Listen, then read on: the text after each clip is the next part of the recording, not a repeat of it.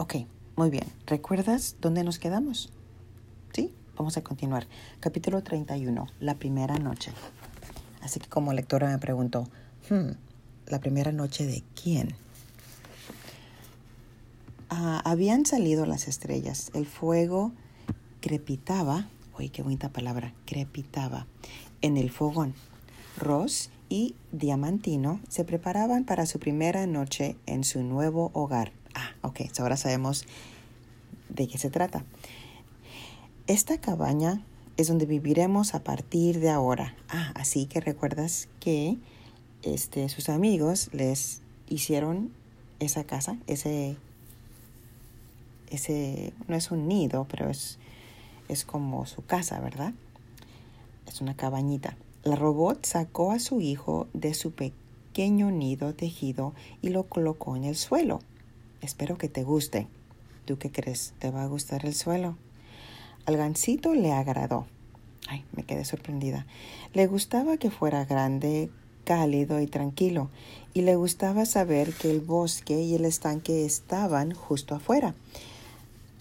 Lo recorrió granzando y exploró cada pequeño rincón de la madriguera hasta que llegó la hora de acostarse. Su madre lo colocó cuidadosamente sobre un suave cojín de, musgo, pero no quería dormir ahí.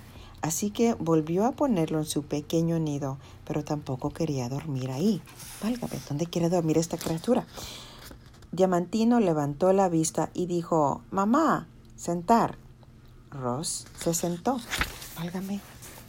Luego dijo, Mamá, cargar. Eh, pues, pues, ¿quién manda? ¿La mamá o el pajarito?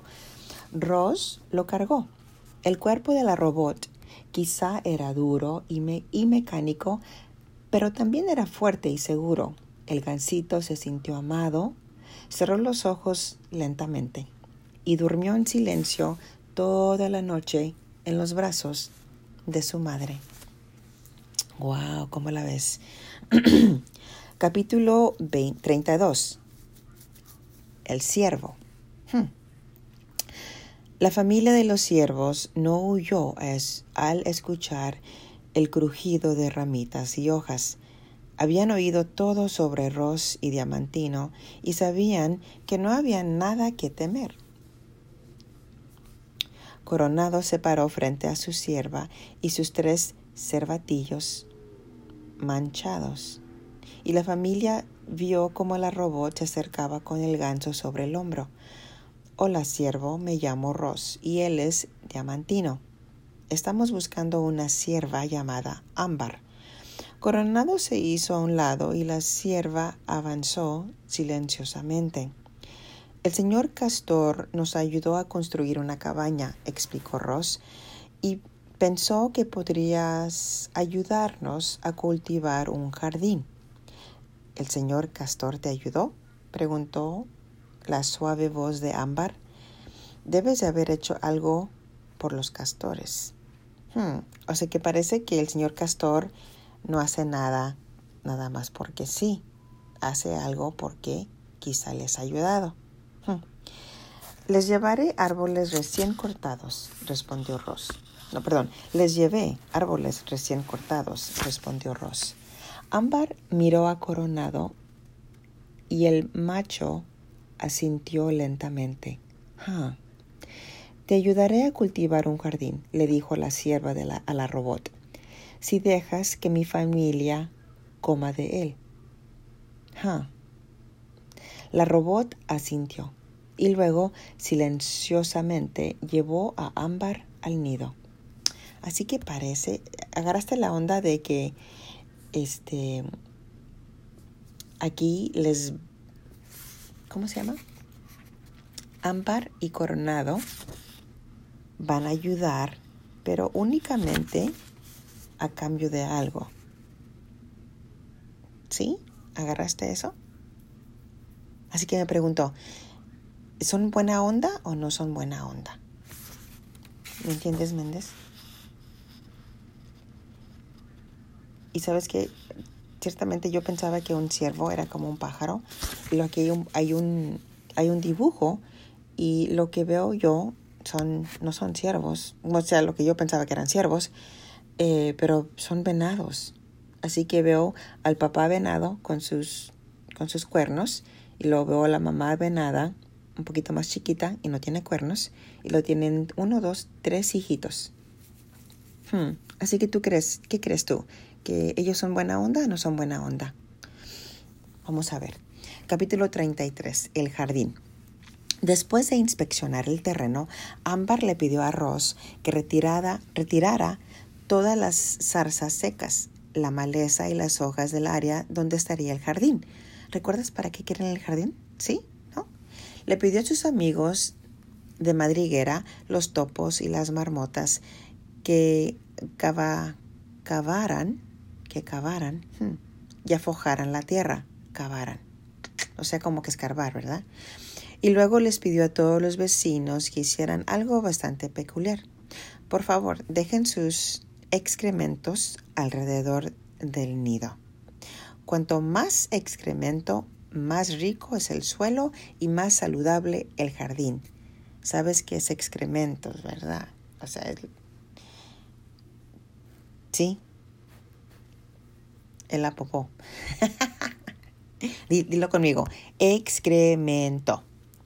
Ok, como te puedes imaginar, la solicitud de Ámbar llamó la atención de todos. El lugar pronto estuvo plagado de criaturas del bosque que tenían curiosidad por saber más de este proyecto. Y así, la robot empezó a conocer a sus vecinos. El plan para ayudarla a hacer amigos ya estaba comenzando a funcionar. Había un ambiente festivo alrededor del nido ese día. Los animales iban y venían y charlaban y reían. Oigan, parece una fiesta esto. Después una conversación agradable. Cada vecino elegía su lugar, dejaba su excremento y se iba. Y siempre con una sonrisa. Estamos felices de ayudar, exclamaron sonrientes después de terminar su asunto. Fue un placer, dijo una bandana ya no tardo, comentó una tortuga sonriente, mientras lentamente hacía su contribución. Mientras todo esto sucedía, Ross caminaba y le agradecía a todo mundo. No puedo defecar, les explicaba, por lo que tus excrementos son muy apreciados. No puedo defecar.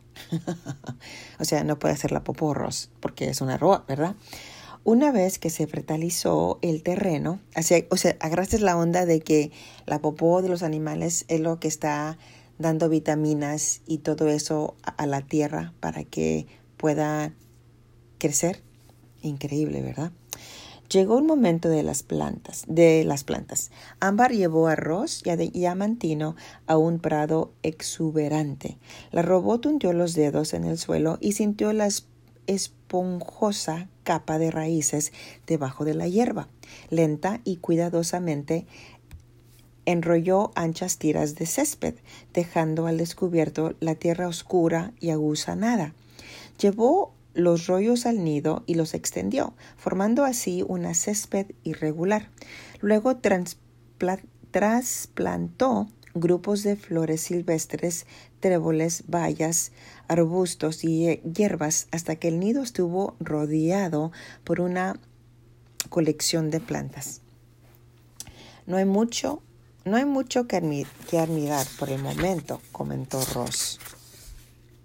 Perdón, no hay mucho que admirar por el momento, comentó Ámbar, pero el pasto crecerá en las zonas vecinas y las flores y los arbustos se animarán en unos días. Así que me imagino que cuando ellos hayan, habían limpiado todo y luego prepararon la tierra y luego pusieron estas plantas y las flores, este, como no habían crecido, pues no se veía muy bonito. Pero según lo que acabamos de leer, este, cuando ya pasen los días, van a crecer y se, se verá mejor. Ok, vamos a terminar. Volveré pronto para asegurarme de que todo esté echando raíces. Es lo que me dice mi mamá. Será un jardín encantador y salvaje en poco tiempo. Ah, colorín colorado. ¿Y recuerdas por qué quieren que salga un jardín? Ok, gracias por acompañarme. Leímos tres capítulos y te veo mañana o la próxima semana cuando empezaremos con capítulo 34 y ese capítulo se titula La Madre. Muy bien, que tengas buen fin de semana.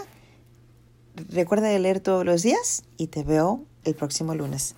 Chao.